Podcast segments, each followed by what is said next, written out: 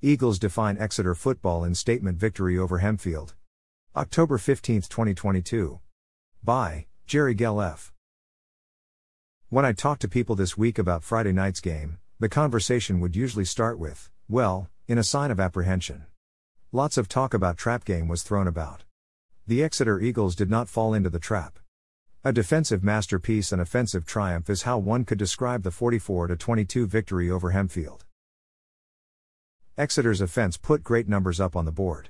Running back workhorse Richie Karstein paced the Eagle offense, piling up two hundred twenty-four bruising yards on thirty-two carries. Q B Mason Rotelli threw for one hundred thirty-two yards and rushed for sixty-five more. The defense held a potent Spartan offense to twenty-two points, and two hundred eighty-two yards of offense, which included minus fifteen yards of rushing, and collected four sacks along the way. They also forced four turnovers, two fumbles and two interceptions, which added up to twenty-one points from turnovers. Exeter started the game with a six and a half minute drive that yielded a field goal. On their next offensive series, they went time after time to Karstein, who recorded his first T D of the night, from nine yards out. The next Exeter series ended in a fumble by Karstein. That was the only mistake the Eagles would make in the evening, but led to a Hempfield T D on a pass by Q B Jackson Landis that was tipped by the Exeter defense, picked out of the air by wide receiver Andy Garcia for the score, making it ten to seven. Later in the second quarter, Exeter put together a gutsy drive that included a great twelve-yard pass to tight end Joey Schlaffer by Rotelli, who threw as he was being sacked. Then it was back to Karstein for two runs, one a nine-yarder to the one, then into the end zone. After a kick by Skipper into the end zone, Eagle lineman Anthony Cashiz forced a fumble at the eighteen, which was recovered by Exeter. Two runs by Rotelli put them in the end zone for a twenty-four to seven lead. At the end of the quarter, Hempfield put together an impressive drive, peppered by screen passes, down to the Exeter five.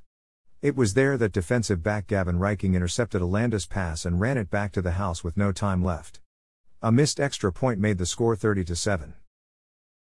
Hempfield took the opening kickoff, marched down the field in twenty-eight seconds on four passes to a score that made it thirty to fourteen.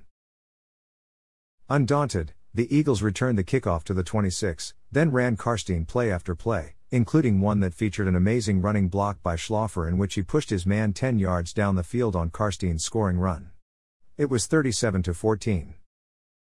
Hempfield's next scoring drive showcased their ability to effectively use the screen pass as they moved down the field, after starting just beyond the fifty. A pass to receiver Julian Morales from the two and a two-point conversion made the score thirty-seven to twenty-two. The Eagles answered immediately, moving down the field with precision. A long pass to Schlaffer put them in position to hand the ball off to Karstein for his fourth T D, giving us our final score of forty-four to twenty-two. Next up for the Eagles is a date with Conestoga Valley, four to four, at home. The Buckskins lost this week to Mannheim Central, Exeter's Week ten opponent, forty-eight to zero. The Sneaker Villa slash Exeter Sports Network players of the game. Offense, running back Richie Karstein for, well, being Richie Karstein. Defense, Anthony Cashiz for a sack, a knockdown of a pass on the final Hempfield play, and a forced fumble. Special teams, kicker Matthew Skipper for five extra points, and two booming kickoffs into the end zone.